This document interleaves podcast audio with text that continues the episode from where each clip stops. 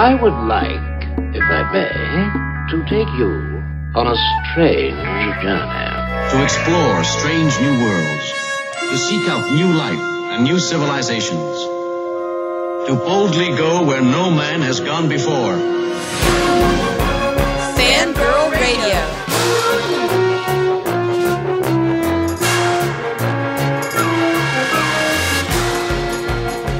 Lock up your sons. The fangirls are busting out all over. It's Fangirl Radio. Fangirl Radio.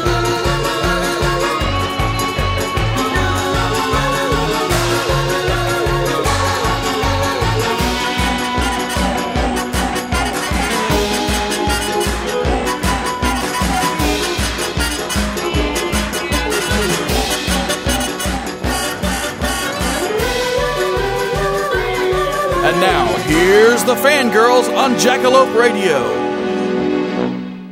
Hey, everybody, and welcome to the latest and greatest episode of Fangirl Radio. I'm your host, Jessica Dwyer, and with me, as always, are my lovely fellow fangirls, Rachel Moore Good evening. and Ren Wellox. Hello. And uh, this episode is going to be a really special one, especially for you Star Wars fans out there, not to mention hot vampires. Um, we have with us tonight as our interview uh, later is Sam Witwer, which is he is awesome. He has done so many different um, levels of, of genre geekdom that I can't even begin to say. Uh, Battlestar Galactica, different many different roles within the Star Wars universe, um, not to mention the Emperor, um, Starkiller, and soon to be coming to a TV screen near you, a Darth Maul.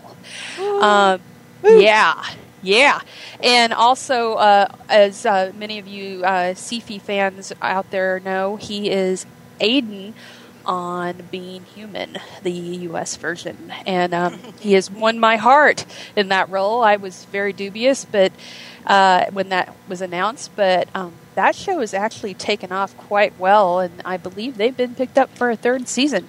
Yay. So, um, good times with that. And uh, so, uh, without further ado, we're going to get into the Week in Geek. And uh, I have to start off, of course, and apologies to those who have not yet seen it. Um, if you haven't, then you have no excuse because this show is going to be airing on Thursday. That gives you almost an entire week to watch The Walking Dead. Um, and I got to tell you, this uh, the second ep- the second how would you name this? They had their little hiatus, so I guess it's um, season two point two point two. Um, this uh, episode was amazing. Um, I didn't think you could quite top Rick just whipping out his piece and blowing away two guys. Um, but uh, but you know, Ways, He- well, sorry, he did. Well, take that as you will. Um, Oh, but it was. I Uh, tried so hard not to laugh at that. I know, and Ghostly Amanda, who I forgot to introduce, our ghost, has screeched aloud, "He killed Renee!" And I knew, I knew the moment I saw it that they were going to kill him because he doesn't live through anything. he always dies. But um, but uh, this was a, a great episode. We got to see the fallout of um, what happened with that, and also you get to see a little bit more. I've been touting the whole Shakespeare angle on and off for the past couple days, but it truly has become a very Shakespearean tragedy going on here with um, Lori whispering in Rick's ear, very Lady Macbeth. And then you have Shane doing his best, best Othello uh, play in with how he's going to overthrow Rick, who is the leader of everyone, and, and he's starting his own little uh, group be- of offshoot. Iago. He's being very much Iago, and cool. and it's it's just going to come to a head, and it's not going to be pretty. And plus, you've got Daryl, oh my little Daryl Dixon, who's so um, he's he's being you know pulled away from his humanity that he had, and um, it's he's trying after the death of Sophia and all of that tragedy. He's he's trying to withdraw because it hurts too much to care and he's never really cared. So now that he has and he's lost it, he's trying to withdraw back. Uh, Daryl's everybody's favorite. Daryl Dixon has become the like major favorite, fan favorite. There's even a lot more talk now of him being a part of the comic book Oh, cool. Um, because he's never been in the comic. The Dixon brothers Oh, have never been in the comics. Oh, So wow. yeah, so I didn't know that. yeah, and there's some fan art out there that is really awesome where they have recreated the style of the comic books and inserted Daryl, and he looks awesome. I mean, it's it's some great stuff. So, The Walking Dead definitely brought it um, for this next episode, so everyone's all excited. And you know what? I I stuck around and watched Comic Book Man, and um, it's Really? improved. Again? It, I was gonna give it a shot. I gave it a shot. It's improved somewhat. Um, I kind of like seeing a little bit more of, of, you know, the lives around the guys um, that you get to see, but it still feels very scripted. I mean, Jason Mewes just showing up um, on the second episode, kind of thing, very script feeling. But um, you know, I liked it a little bit more. I did like the whole Batmobile thing. That was cool, but I think It it's really- hard because we all want to support Kevin Smith, and We when do. he does things like this, it makes it we he would hate us if we had, if we didn't say what we really thought, you know. But at the same time, you know, you don't want to badmouth somebody you look up to, but at the same time, it, they need they still need to raise the bar. It's getting better, but there needs to be some significant shifts before it's watchable.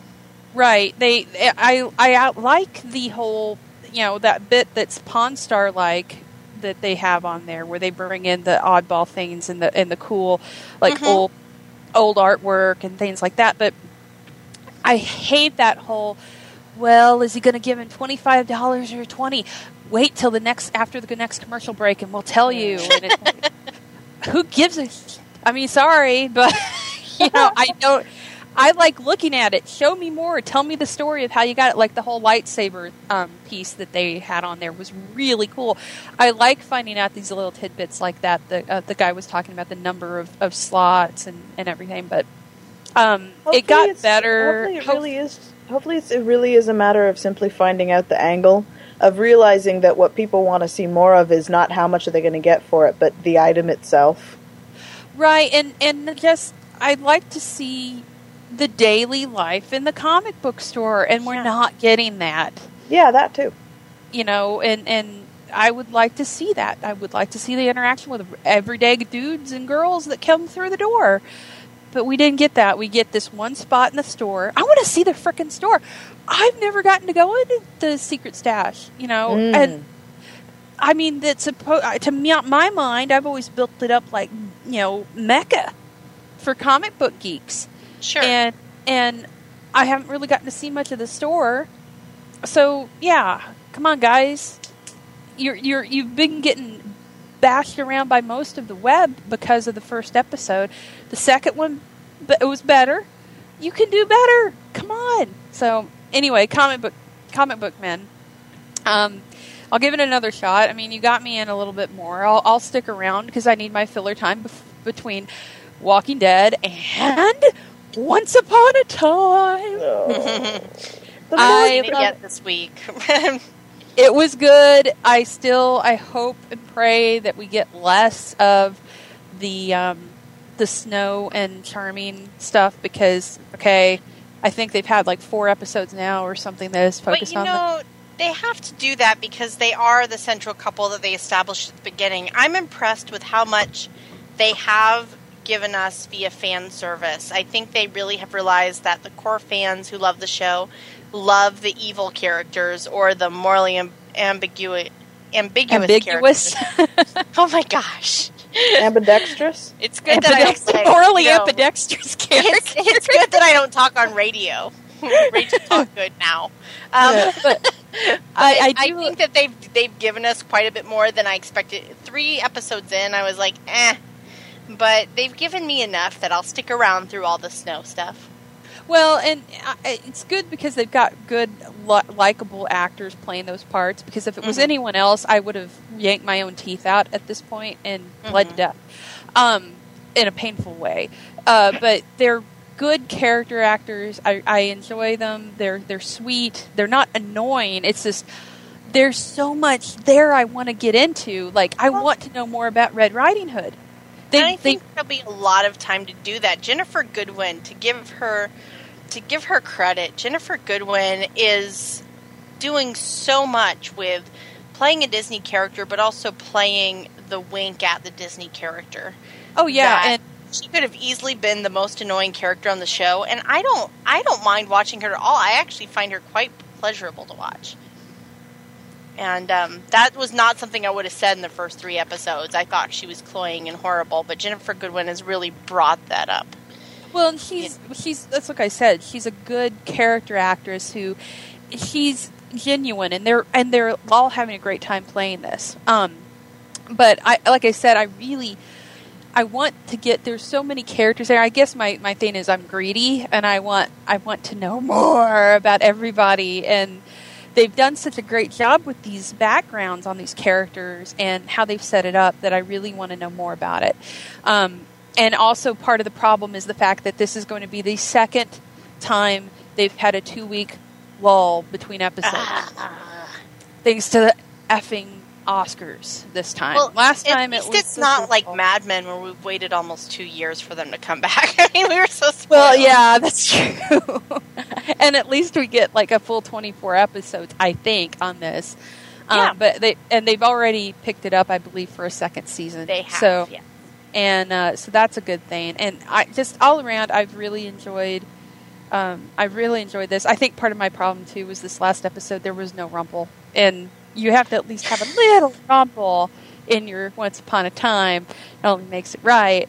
But um, but I do have to squeal out again, as I did on Facebook. Mother effing Tron showed up in this. Thank you, Disney, for giving I saw the you tweet that. Please tell me how they how they referenced Twan, Tron. Okay, so without spoiling too much, um, the Henry gets a, a handheld handheld video game, and um, uh, Emma shows up next to him and, and sits down and looks at what he's playing, and he goes and she goes, "Oh, hey, Space Paranoids! I played that when I was a kid." And it's Space Paranoids from Tron on his handheld, and it's the Yay. real graphics, and I'm just like, you know, I'm like freaking out in my room, and uh, and then I'm like, this is Tron. It made up for the lack of Rumple. Ah. So yeah, and I can only dream about Bruce Boxleitner showing up in Once Upon a Time as some sort of king of the grid or something. I don't know. It'd be nice. Was it was it Bruce Boxleitner? Oh yes, of course it was Bruce Boxleitner. I, I was thinking of the other guy.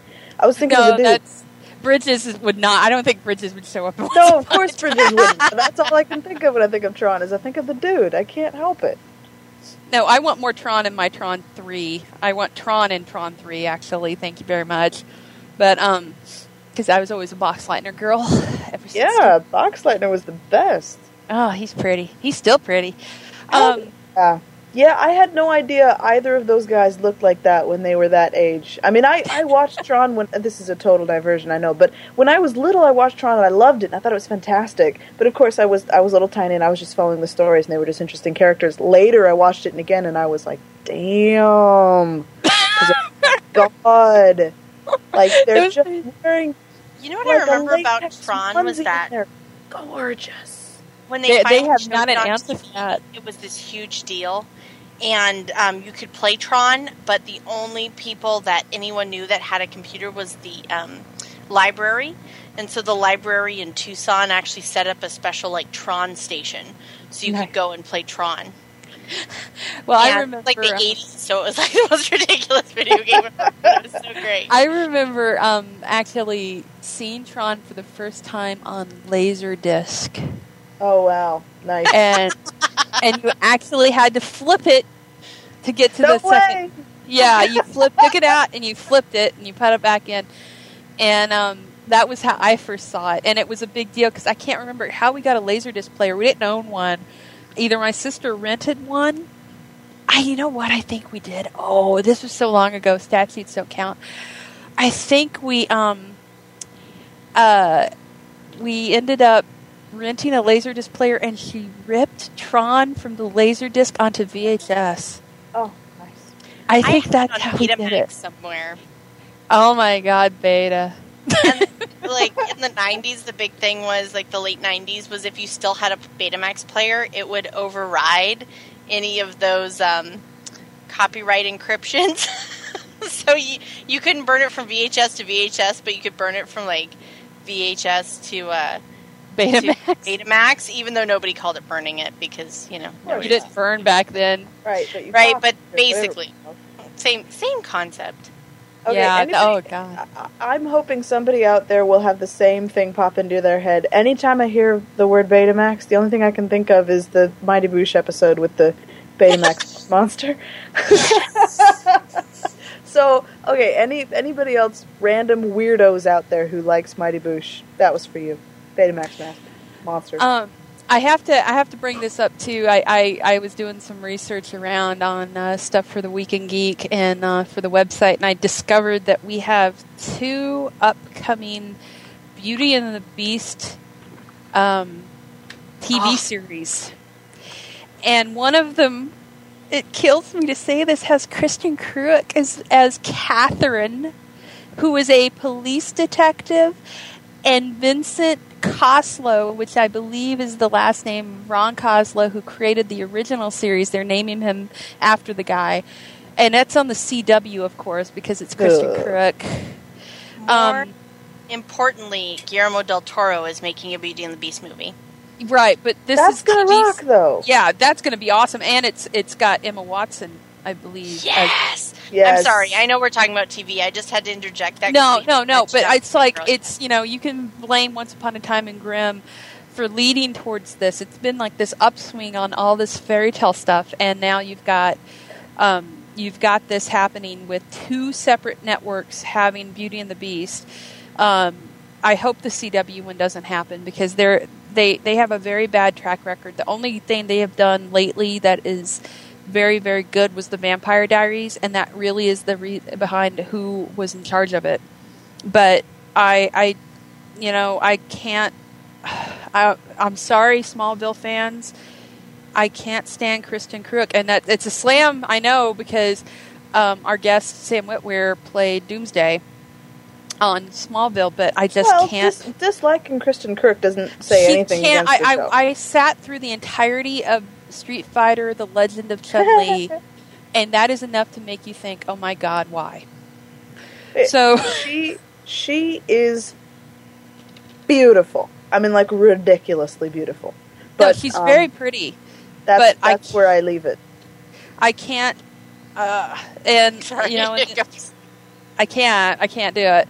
But Yeah. um, but there's an I can't remember which other network. It may very well be ABC. It could be NBC. Um, but we do have another um, Beauty and the Beast coming up. Not I don't know that much about it, um, other than it is in the works. And also, I have to bring this up too before we bring Sam on. Um, I don't know if you, the two of you, saw what I posted about the new Sherlock Holmes series coming to Uh, CBS. I saw I saw some of your updates. Which one are you Here- to? Um, the fact that it's Jonny Lee Miller and he played the opposite Benedict Cumberbatch Right. in the in the Frankenstein stage play. Yeah. Totally. So it's sort of very meta in a way. Yeah. what, I'll give it a I'll give it a, ch- a shot because the truth is Jonny Lee Miller, depending on the director he's working with, is either the best actor in the world or one of the most mediocre actors in the world. I really And- I'll like give it. him. I'll give it and a so shot I think because that if he has a good director on it and the writers on board, I think that it's worth it's worth checking out. I'll give it a shot because we've already established that I'll watch Dade do anything, anything, especially if he's wearing a dress. especially if he's wearing a dress. Uh, But but I but I'm I'm uh, as Ray, as Jay would say I'm dubious. I am very dubious because it's basically exactly the same concept as the amazing Cumberbatch and companies. Um, Steven Moffat and Mark Gatiss is, have already established and done well. So th- so it's a modern setting Yeah. of the same stories. Yep, Why In are they New York. doing that? Why are they because doing that? American television is desperate. That's the Oh. only thing I can think. You know, uh, that that's the only explanation I have for it. Because you know we have like 18 million different CSIs. You know they're going to make it very CSI. But it's not necessarily a bad thing because the truth is that we've seen with the fairy tale genre, so to speak, that some really great things have come out of it. And we know that when things, when different genre or different um, theme shows come up, there's always a dozen of them, and, you know, nine of them are crap. And the rest of the, the three that are left are really excellent. So I'm all for it. I think that Sherlock Holmes is something that we need to go back to and explore more. And so, you I know, agree. If they do make it like CSI, though, I will be pissed. I will not. I hate CSI. I will not watch it if it's all, you know, camera It's- zooms into the center, into the middle of someone's body. you Oh, know I hate what? that. When the Sherlock Holmes movies came out, that was the part of the movie I hated. It, I hated it so much that I thought it was most of the movie. and then my friend, actually, Troy saw it. Jessica's husband saw it and was like, "You're on crack." That only happened twice. And Yeah, it totally did. when I It's that, that a lot like, of that really like that more aspect and if so that if that aspect has to be in there for other people to get interested in Yeah. something i really love i'm okay with that so i personally like for instance the sherlock movies i'm not their biggest fan but i'm happy that they're drawing people into the genre and i don't know without the sherlock movies we would have had the bbc show which i adore It's probably true. uh, it's probably pretty true. It, it, it Fight that. watch out but you know, I, my thing is, I just want it done right, and you know, a very it, we like with our guest and his series on the Syfy channel. Uh, they, it's evident that we can do remakes of UK series well, but it has to be done well, and it has and it requires a good team. Casting Jonny Lee Miller, that's a step in the right direction. So CBS, we're going to give you a shot and let you do it, and um, then if if you fail, you will feel the You know ire of the fangirls. you know That's what's going to happen. Who's making it? CBS. Yeah, but like, who's the show creator? Who's the? Um, who's got his name on it? I let me look here if they've even got that out yet. I don't even know who the the team behind it is. I just know that I immediately uh, I immediately um, told you know posted to Steven Moffat and Mark Gatiss about it. Um, similar era genre pieces it will be directed by Michael C- Cuesta, and I believe um, he has done. Uh, he did Homeland. He's executive producer on Homeland, which is a Oh. great show, That was and really he's also received. co-executive producer on Dexter. So Okay. it's got the right stuff behind it. It's That's just a a matter pedigree. of yeah. It we you know just don't. I don't want it screwed up, and I don't want it to be derivative. Mhm. So you know, do it at least a, somewhat different. Who would you cast as Watson next to Jonny Lee Miller? and Oh. not john krasinski just because he's the american Um, I would have. To, oh man, um, that's a hard question. Um, Wait, wait, I know who. What was the name of the guy that played serial killer in ha- Hackers? oh, oh, Jesus! Just for giggles, I would totally watch You're that. talking about um of oh SLC Punk Matthew Lillard. yes, Matthew. You know he wouldn't be a bad Watson. That would be kind of funny actually, actually. wouldn't. i actually love him as a character actor Yeah, Oh, okay. People Well, will qualify us for that but the truth is he's underrated we will have to pick this up at a later date because I know we have to bring on our new uh, our new guest um, for the night. So um, let me let me introduce you all. Um, we uh, we had the chance to uh, talk with Sam Witwer about his upcoming projects, his current projects, and his previous projects. Um, and he is a wonderful guy with a lot of uh, just a lot of talent. He's also a Dimples. singer. He's got a very large dimple that we both, all of us, love. Um, and he's also very uh, genre friendly and loves all of this stuff just like we do. So it's great to talk to someone who's such a great actor and and has a love for this uh, for the sci-fi, fantasy, and horror genre like the rest of us. So, everybody, um, I want to welcome Sam Witwer to the show. Uh, Sam is not a stranger to anyone in the realm of sci-fi or horror. Now, um, you've been you've been a busy boy. You've managed to be a part of pretty much every major science fiction franchise around at this point. Um, you, you've you've done Star Wars, and now you've uh, you've done BSG, and now you're in Star Trek in the in the Phase Two. How did that come about? I'm in Star Trek Phase Two. Oh, you're talking about the um, The the, the, uh, you talking about the one that's, that's done by James Cawley and, and those guys? right, right. Yeah, that was a that was a while back. That I I recorded um, a voice for them um, when I was shooting Battlestar Galactica back in like 2004 or five or something like that. Um, they needed a that's awesome that that you guys brought this up. They needed the Guardian of Forever, and they had some guy. they you know the big arch where Captain Yeah, Kirk like- and Spock they jump through and they go back in time.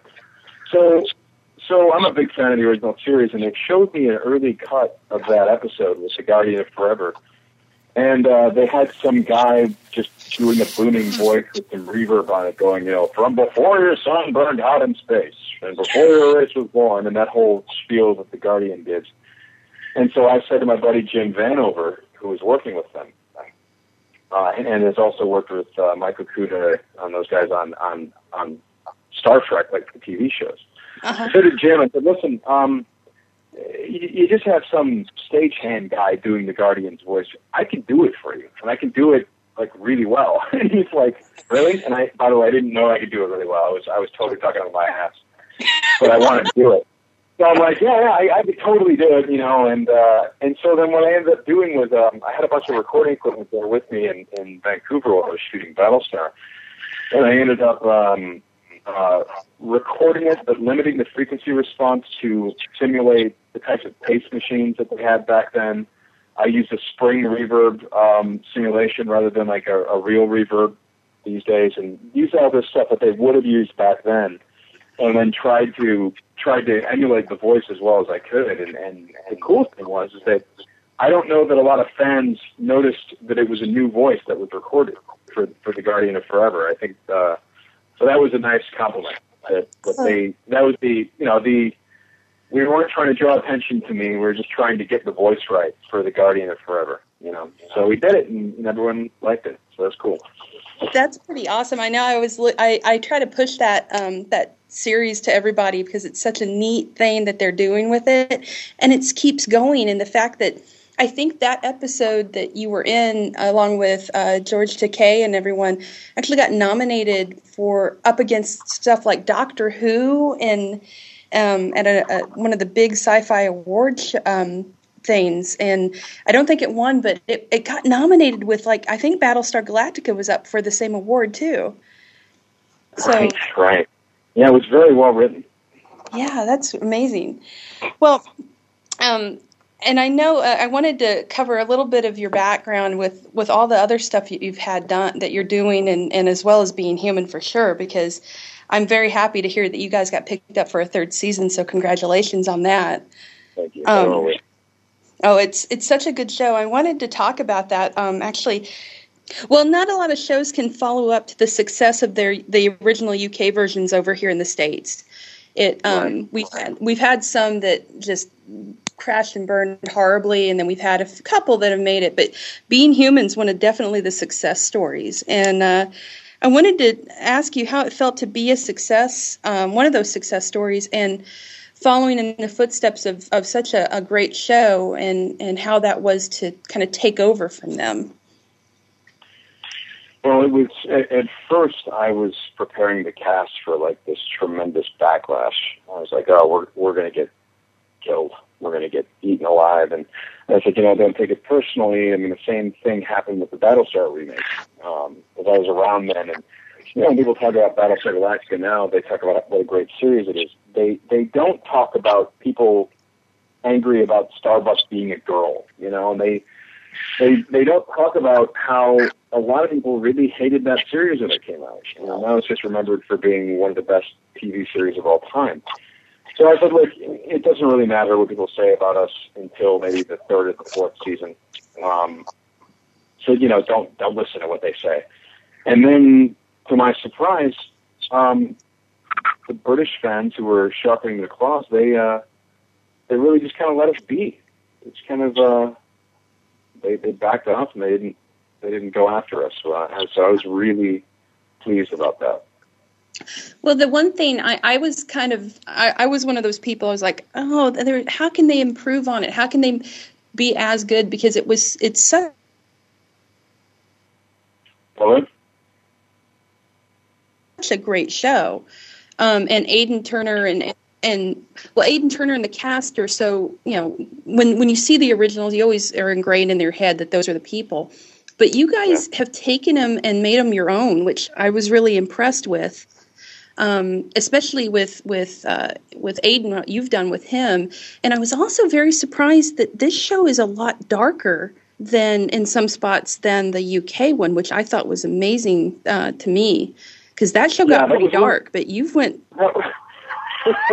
I'm so glad you brought that up because we, I remember reading someone saying, or it was like a review, and it was after we aired our first episode, our first, right? We didn't even air the second, which, you know, basically the first and second episodes are, are part of the same episode. It's a two-parter.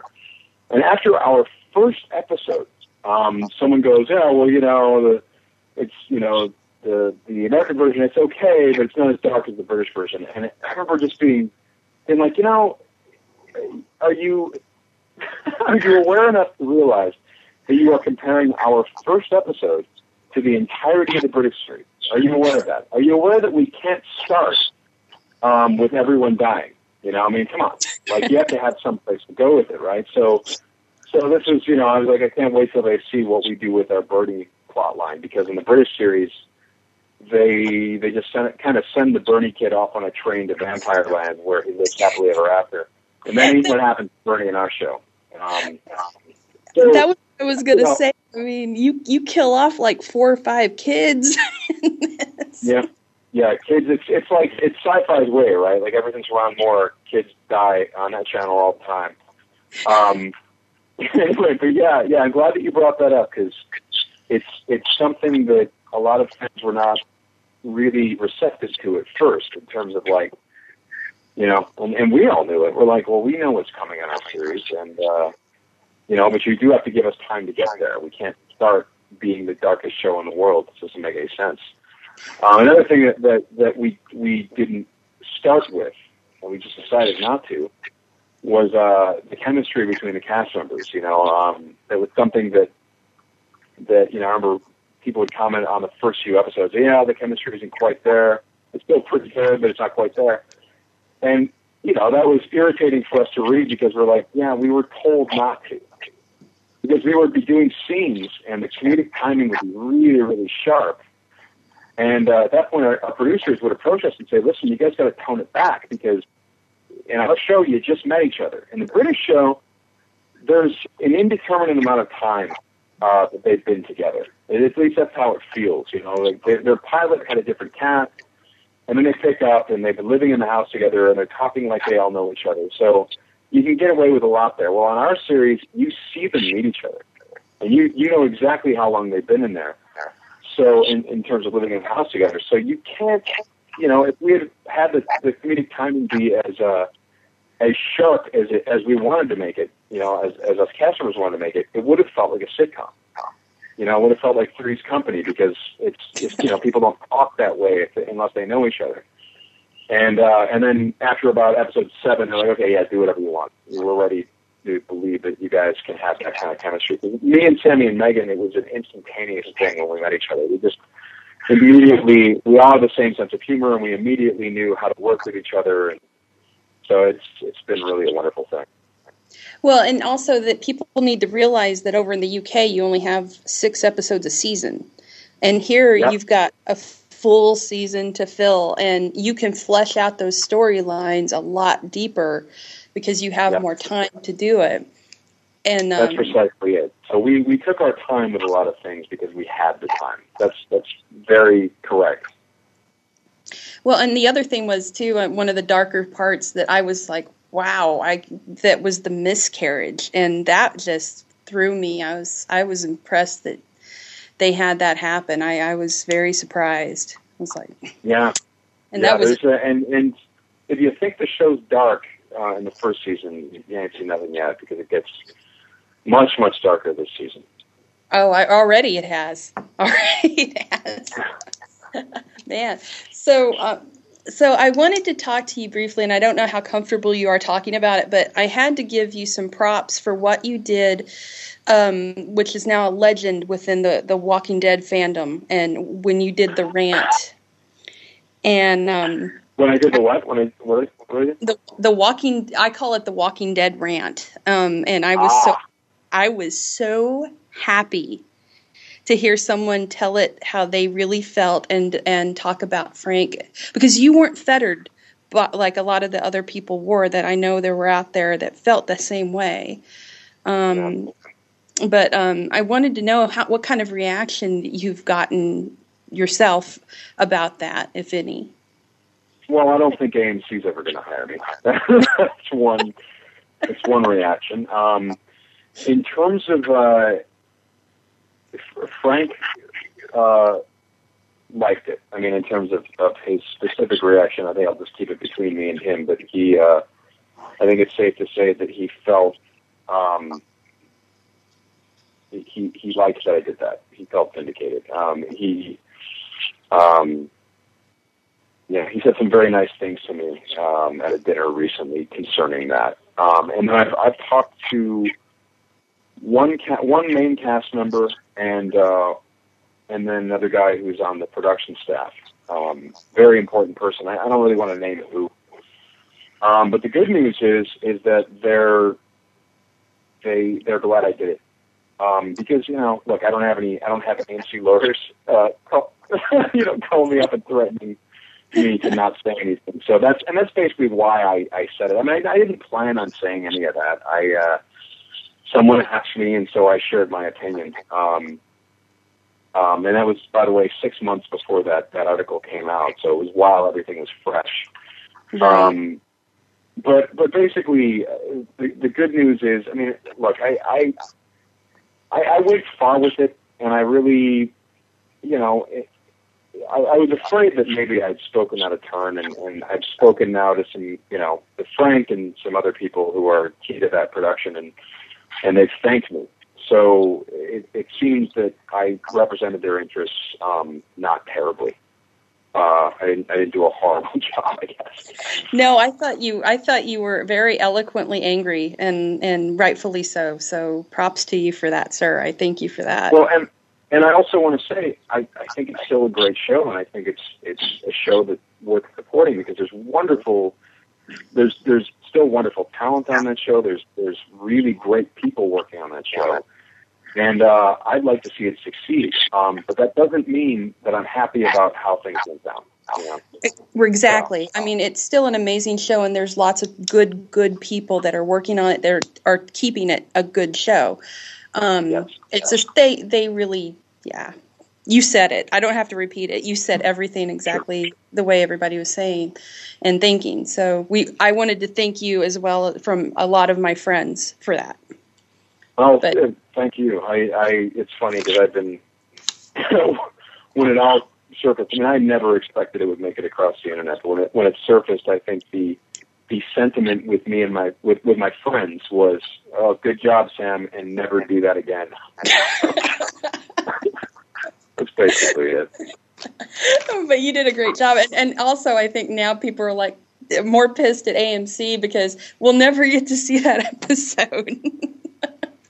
Yeah, well, and that, that was the thing. You know, that was in terms of selfishly for myself. I, I was, you know, it's too bad that we didn't get to do that. Um, I mean, it, you know, I not it's and it's not because of the, you know, it's a job or whatever. Because I'm I'm I'm pretty busy. Um, I don't need the work, but I just wanted. I just thought it'd be fun to do that. I thought it was a great idea, and and I thought it was an idea that really illustrated um, that these zombies, every one of them were people. Every one of them had an interesting story that led them to where they were. So, you know, every time you see a walker go down with a shot to the head, that that was a person. You know, Right. that was that was what it said to me. As soon as Frank called me up and, and expressed the idea, I'm like, that's brilliant because that's what it says.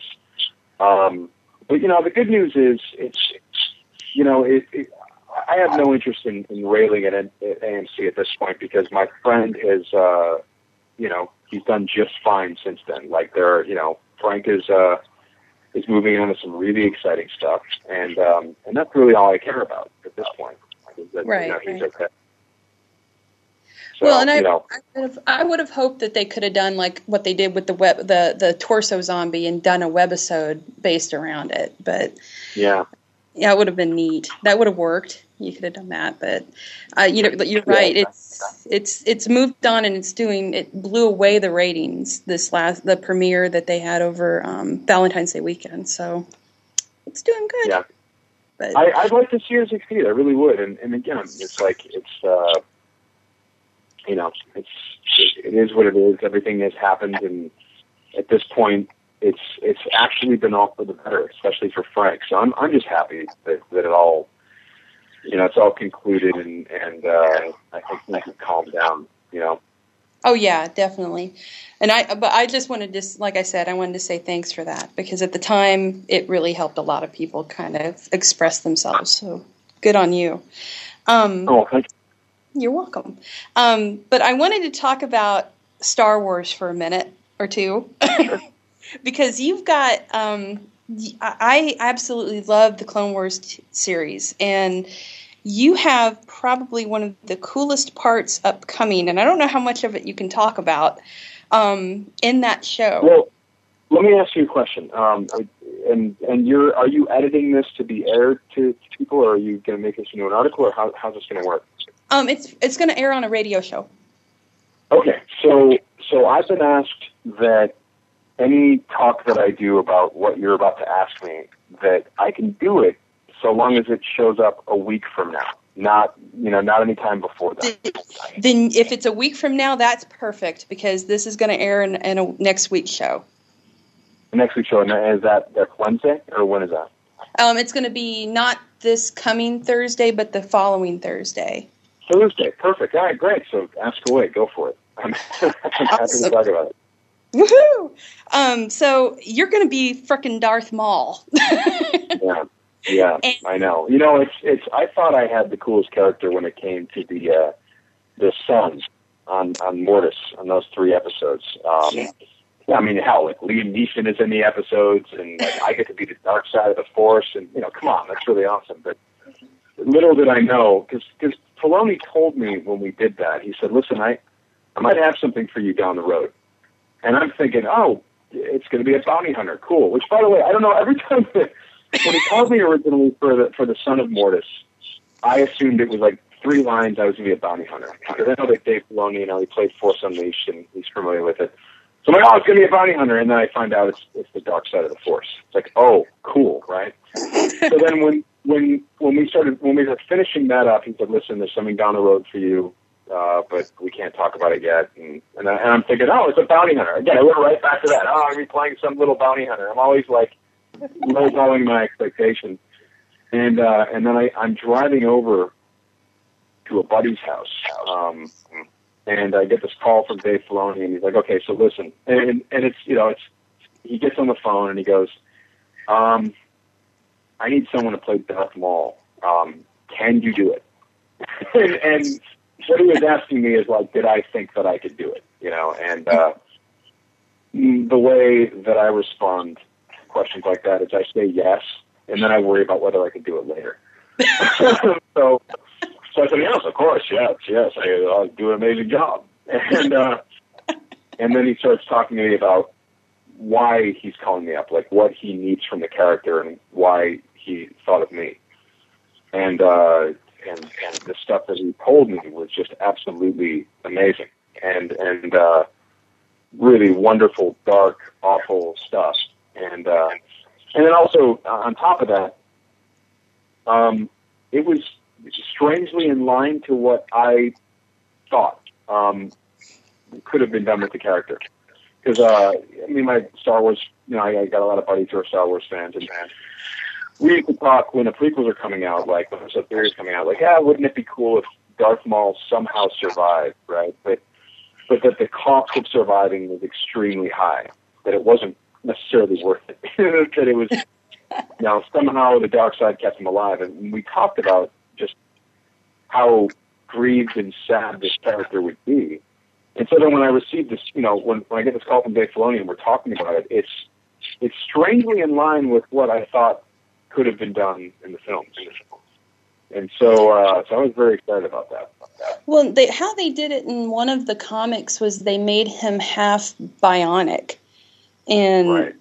yeah, so I, I don't know if that's how they're doing it in this. I just think it's cool as hell that Clancy Brown's your brother, and, and tell me about it.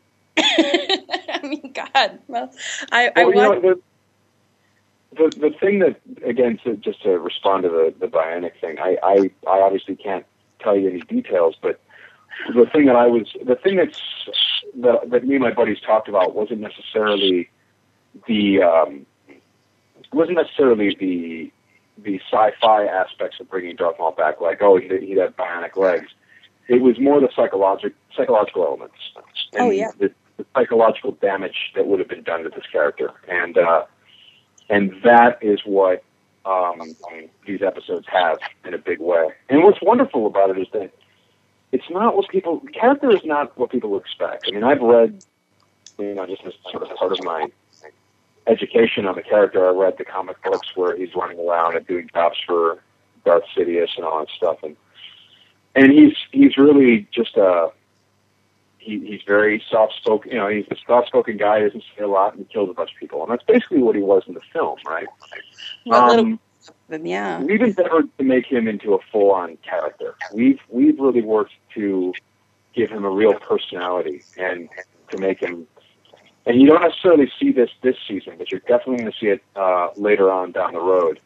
Um, you're going to see that he's actually ridiculously intelligent, and he's tactically and strategically minded, and he's trained, and he's charming at times, and he's he's also he's kind of got the emperor's sense of humor.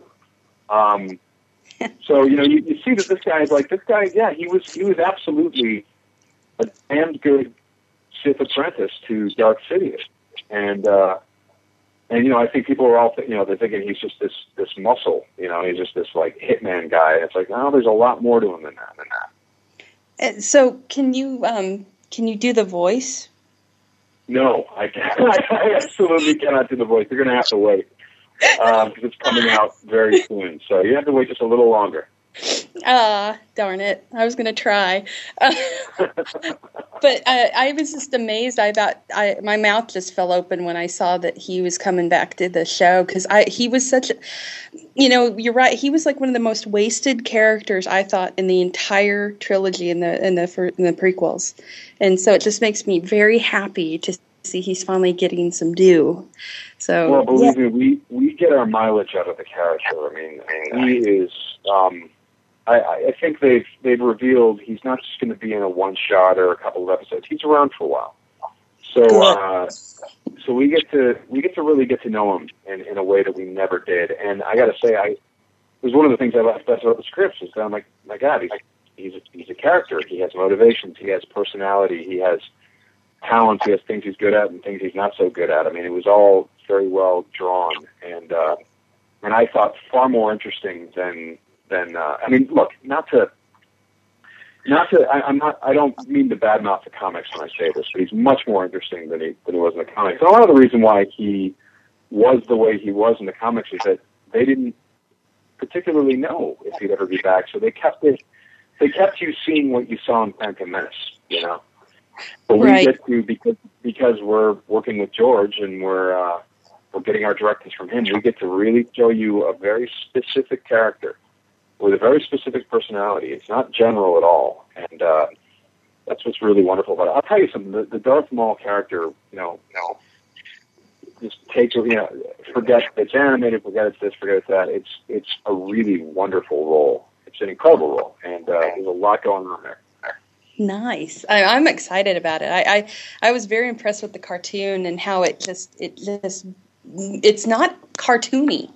I don't know how to No, describe it. It's it, and speaking to that, I know there was a I don't know if you can speak to this at all, but the rumor about the the live action series and you being a part of it as as a Starkiller, how how feasible is that possibly to happen? I don't think Starkiller's in it. I don't. I don't think he is. Um, in terms of uh, in terms of me appearing in the live action film uh, series, like, I mean, you never know. Um, the fact is, I'm I'm that stuff's all above my grade. I, I don't really know what they're doing. I know I know Filoni knows and some uh, a handful of other people, um, but they they do not share that specific information with me, nor should they. Um, so it, it's basically I know that they have like 50, um, 50 episodes written, and I know who some of the writers are because I ran into them at the ranch and I've worked with some of them. But uh, but other than that, I uh, I don't really know much about it. Um, but certainly, I'd, I'd love to do it. I mean, my you know, it's funny. I, I kind of I'm hoping that it takes them a good few years to get it up and running, so that I can be done with being human and, and really make a play for it. Oh man, that would be great. I would love to see Yeah. that. And, um, so speaking to one little thing that I, I, I, I did not realize it was you until later on, which was uh, Greg Nicotero's. Um, we're kind of going from the Star Wars stuff here, but Greg Nicotero's Universal Monster um, Talent Agency. You were Dracula. Did you? Yeah. did you do that before being human, or after you found out that you were going to be a vampire? right as I was leaving for being human, as I understand it. I, I think I, I think that's what was happening. Yeah, I was re- leaving for being, being human shortly afterward, and uh, and um, yeah, yeah, that's how that happened. And uh, it was funny because because Nicotero just he wanted me there because he felt like he could paint Bela Lugosi's face on my face, but that they were somehow compatible.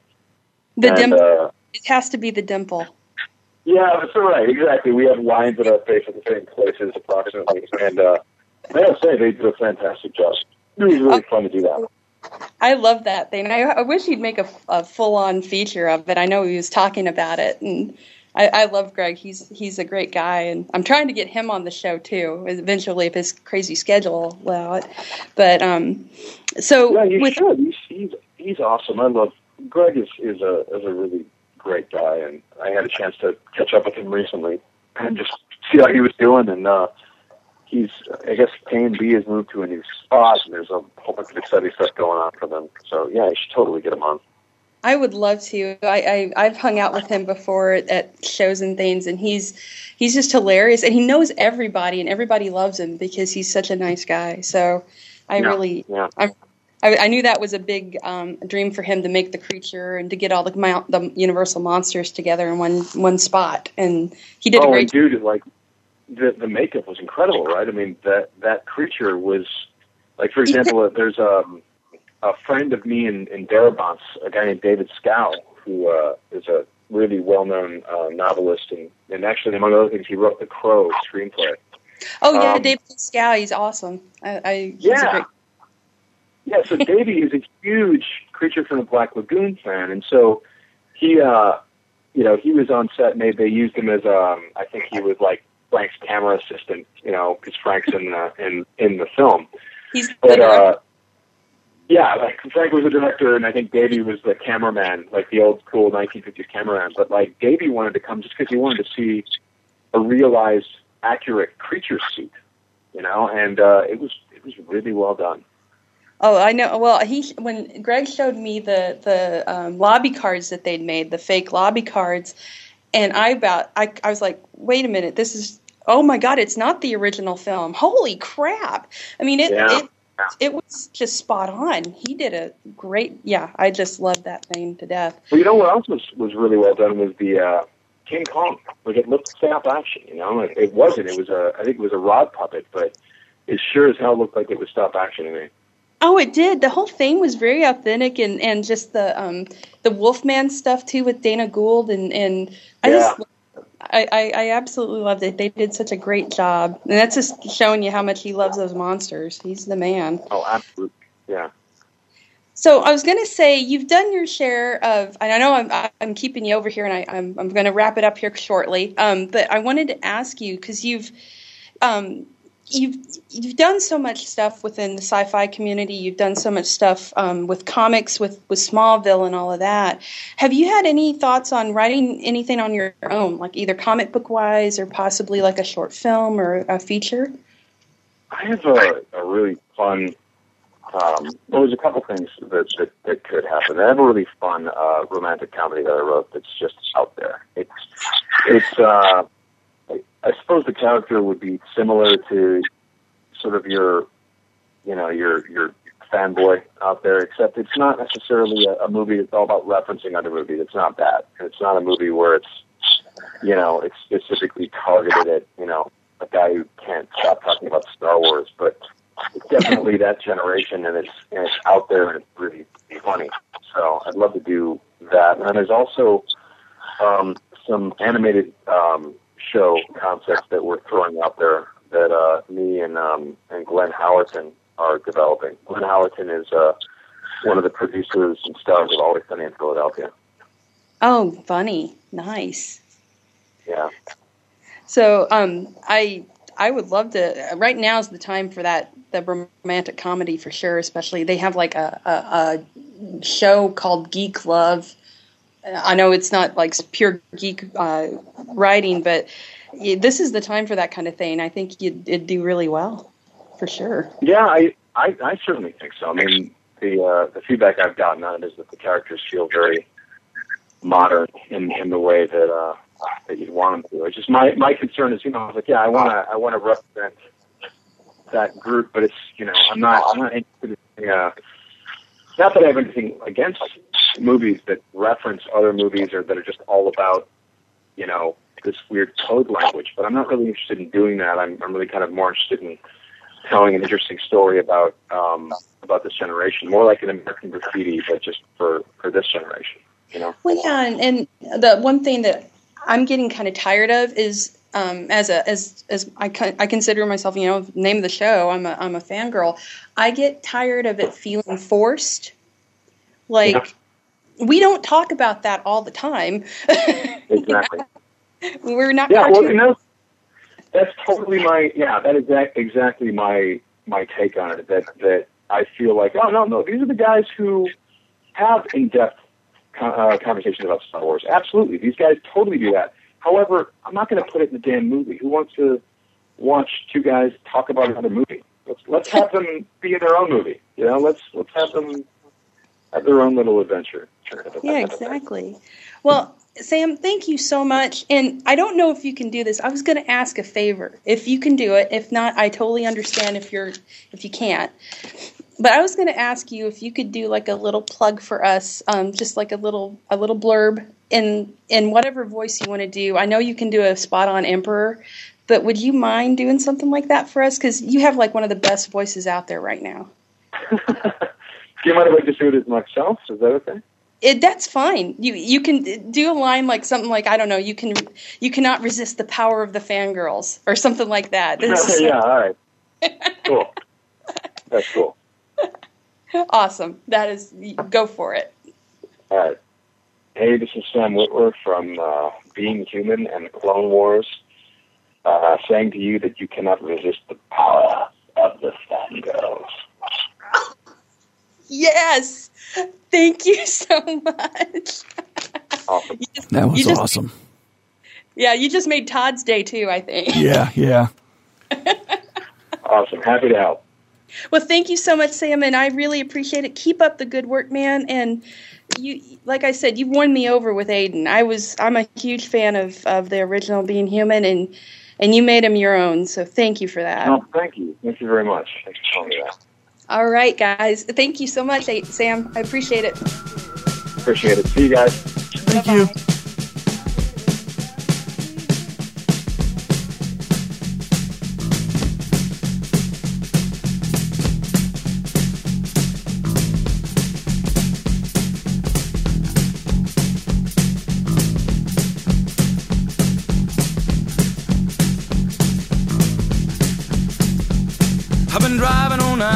Wet on the wheel. There's a voice in my head that drives my heel. It's my baby calling, says I need you here. And it's a half past four and I'm shifting gear.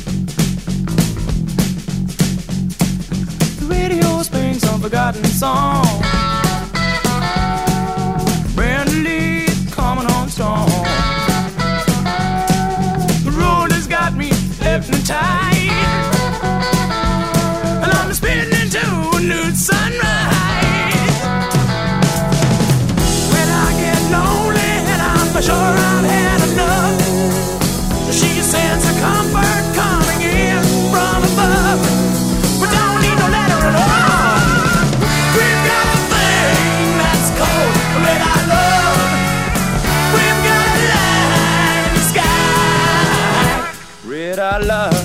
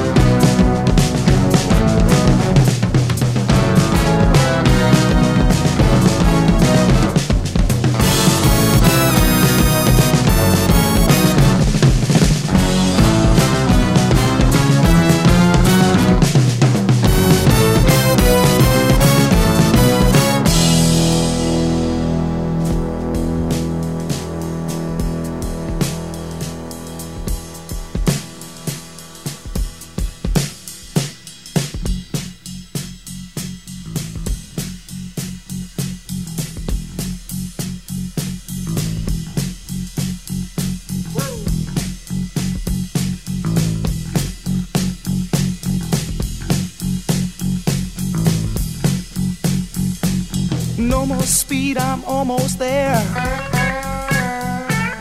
Gotta keep cool now, gotta take care. Last car to pass, here I go. And the line of cars drove down real slow. And the radio played that forgotten song. Brenda Lee's coming on strong. The newsman sang his same song. Oh, one more radar lover gone. When I get lonely and I'm sure I've had enough, she sends the comfort